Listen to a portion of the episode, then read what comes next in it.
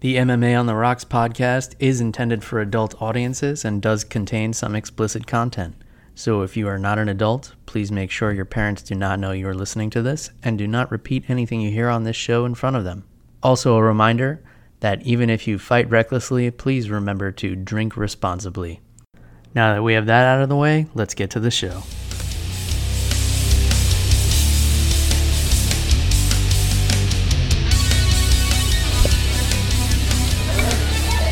Welcome to MMA on the Rocks. My name is Bill Welker. You are listening to episode 120 of the podcast. Today is Monday, December 24th, Christmas Eve, and I am in the heart of New York City, 39th Street and Madison. I don't know if most people consider that the heart or not, but right now it is because I've got a full Guinness, and my trusty co host is sitting across from me with a refreshing harp lager from the Emerald Isle. Let me introduce in the flesh, Jeff, the Animal Wilson. Jeff, Merry Christmas, my friend. How you feeling on this fine Christmas Eve here in Manhattan, New York? Merry Christmas, Bill. I am excited, man. Uh, I'm glad you're visiting. I'm glad we were able to get together, and I'm glad I was able to get some shepherd's pie, dude. Yeah, you can always trust uh, trust some Irish restaurants for very consistent staples, such as Guinness and shepherd's pie, amongst other things. What you can't trust is Jon Jones taking a drug test, because as we speak, the UFC staff is frantically trying to move UFC 232 from Las Vegas to the Forum in Inglewood, California, even though they're calling it LA. On six days' notice, they're moving an entire UFC pay per view. This is something that's very unprecedented, never happened before, probably in the history of any major sporting events. As a former event uh, planning person, I in my PR roles in the past, I, I had to be involved in, in, some event planning. I can only imagine taking a, a major venue and moving it to a different state and all the flights that have to be changed and all the hotels that have to be booked and all the graphic design that has to be done because Jon Jones tested positive for trace amounts of the metabolite turinabol, which is what he tested positive for and was cleared for by USADA over the past year and a half or so. Apparently, he still had a trace amount in it, and Nevada would not sanction him to fight, so the UFC decided we have to move the entire card somewhere that will sanction the fight, which, funnily enough, is California, which is a much more strict athletic commission than Las Vegas. So the UFC is standing behind Jon Jones. The hardcore fans are pissed off, and casual fans will never know the difference because they're going to buy the pay per view regardless. They don't care where this is going on. Jeff, what was your reaction when you first heard the news of Jon Jones and the relocation of this entire pay per view card. Dude, I think this is the perfect recipe for a disaster, man. And listen, Jon Jones is a great fighter. I love watching him perform. But, Bill, how many times is this guy going to be allowed to fuck up before somebody says, you know what? I don't know if we can trust him anymore. I mean, the UFC literally is moving heaven and earth for Jon Jones because he screwed up. Yeah, I can't I can't even wrap my head around how much work must go into moving an event like this to an entire entirely different state on six days' notice. I haven't heard any reaction from Alexander Gustafsson yet. I would imagine he's the kind of guy that's just like, okay, you know, tell me where my hotel is. Uh, I'm cutting weight, and he's probably going to show up and perform exactly the same because that's the kind of warrior he is. But the other 20 something fighters on the card are definitely going to be affected by this. I would be interested to see how this is going to affect the odds in Las Vegas, not only for the main event, but for the entire card. I imagine this shift is going to affect some fighters more than other. I mean, you have BJ Penn on this card who's like 85 now.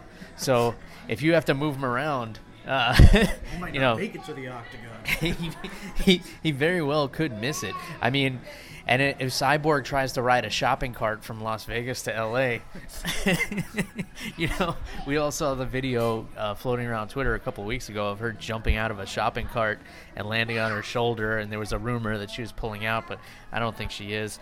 Um, how do you think this move will affect the main event on down? But let's focus on the main event for now. Dude, um, the main event, if Jones, you know, makes weight and everything, and there's no more hiccups. I think the main event's going to be awesome. Like you said, Gus, he's a pretty mellowed out guy. I feel like it's not going to affect him psychologically. I think psychologically he's improved a lot. I think he was a little too excited the first time he fought Jones, but now in his interviews he seemed really relaxed. But Bill, I mean, going back to just the hotel thing that you're talking about, dude, it's the week of Christmas and New Year's. I mean, those hotels might be completely booked up, dude. Um, I know a lot of people like to get out of the cold, especially here in the East Coast. Uh, we've been blessed this year that it's not too cold, but you know, in the past we've gotten some major snowstorms uh, around Christmas time, and you know, people want to get out of that. So those hotels might be booked, and like you said, man, airfare. I don't know if the UFC I know that they they'll probably be able to do it for the fighters and staff, but then you have the fans, man. I mean, a lot of those fans want refunds, dude. Um, a lot of those fans made plans specifically to be in Vegas this week, so this just is a whole uh, logistically, it's presenting a whole mountain of problems.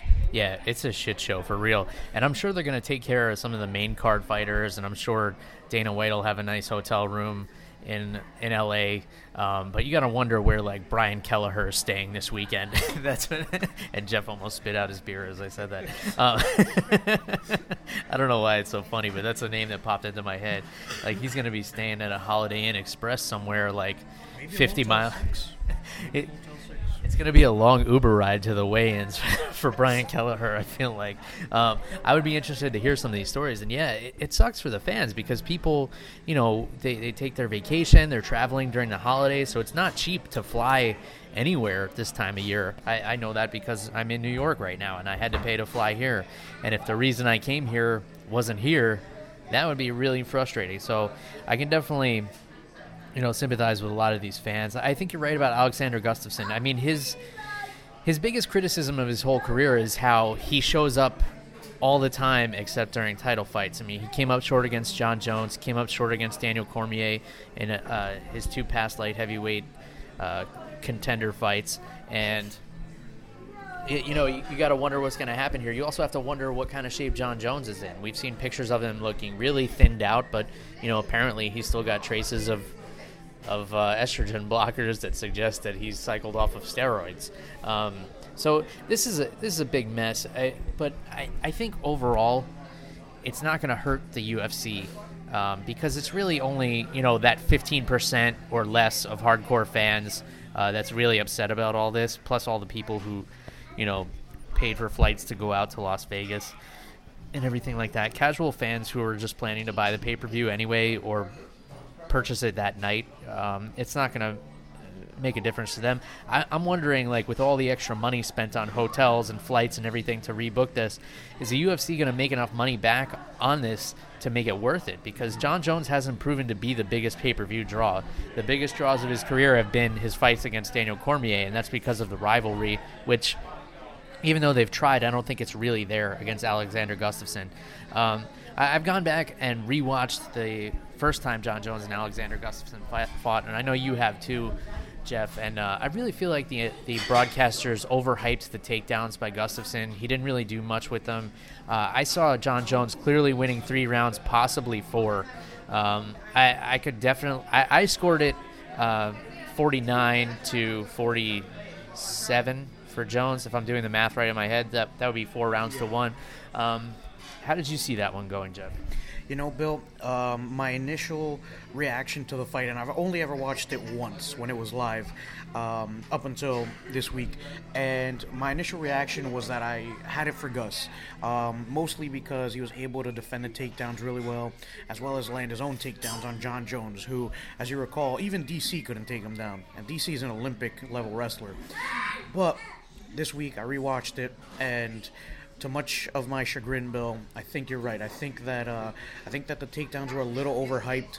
Um, I I scored a little bit differently. I scored it 48, 47, if I'm not mistaken, 48, 47 for Jones.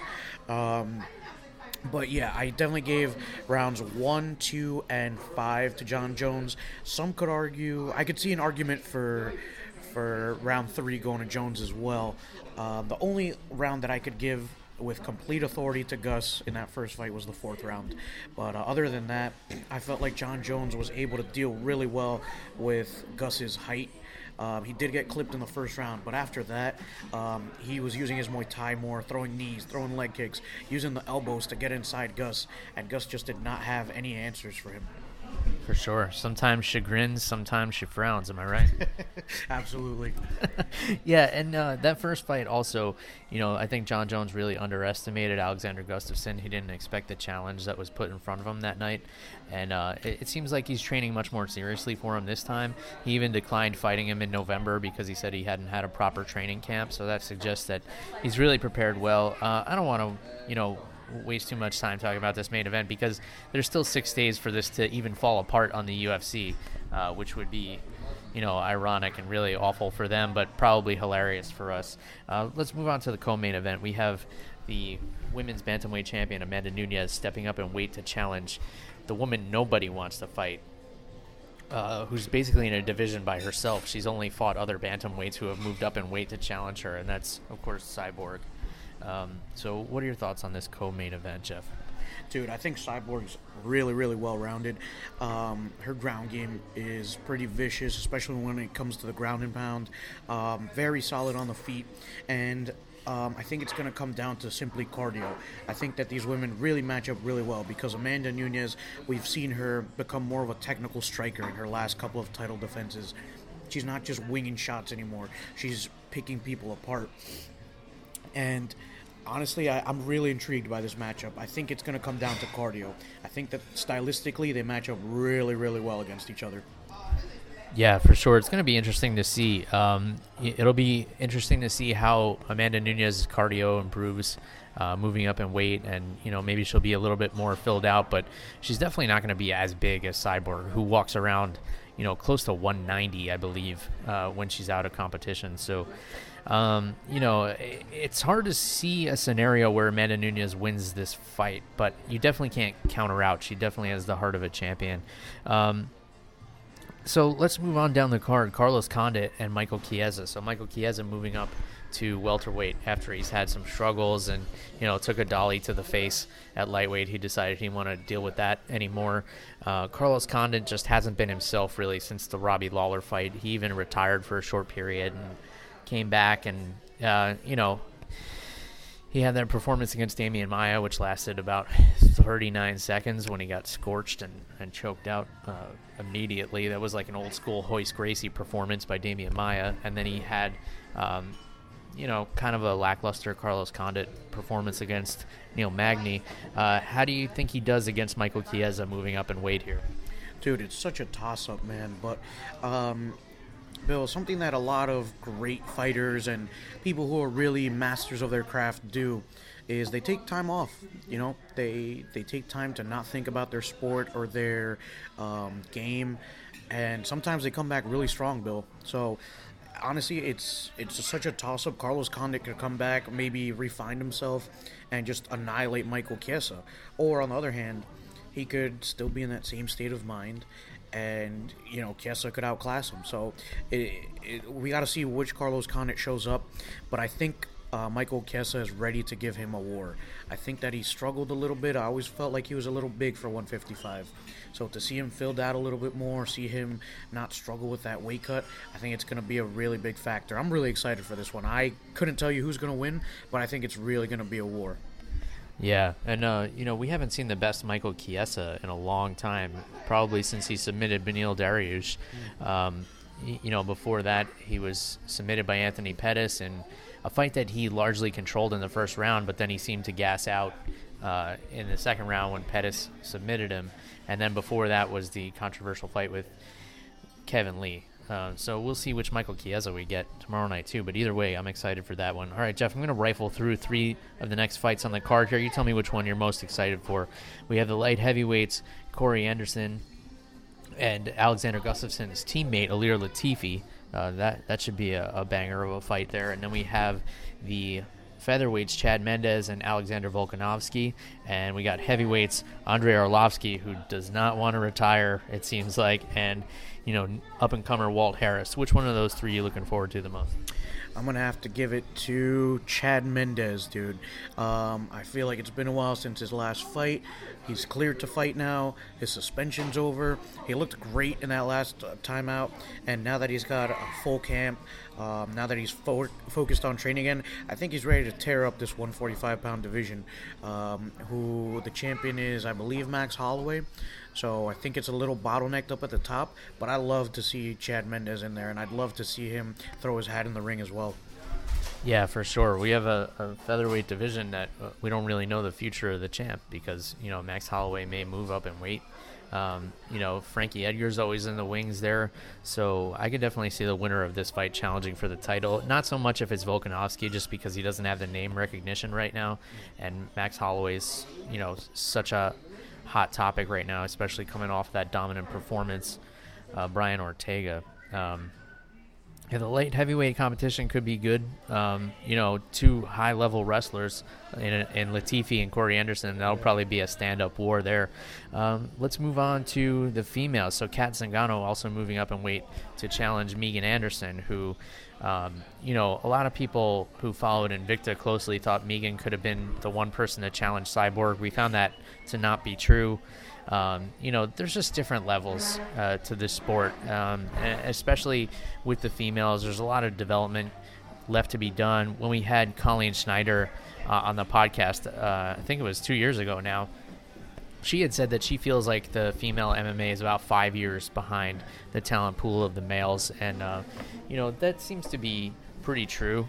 As of late, um, you know, there's just there's just such stark differences between championship level in the UFC and the competitors. But you know, Cat Zingano is a seasoned fighter. Megan Anderson's a seasoned fighter. How do you see this one going down?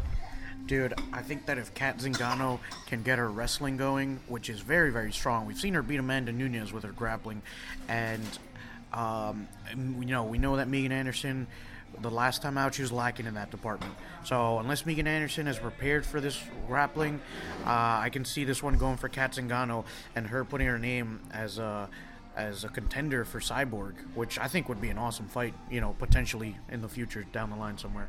For sure. The danger of taking Megan Anderson down is she's got those long limbs and she's got a pretty active guard, um, which she didn't really display against Cyborg.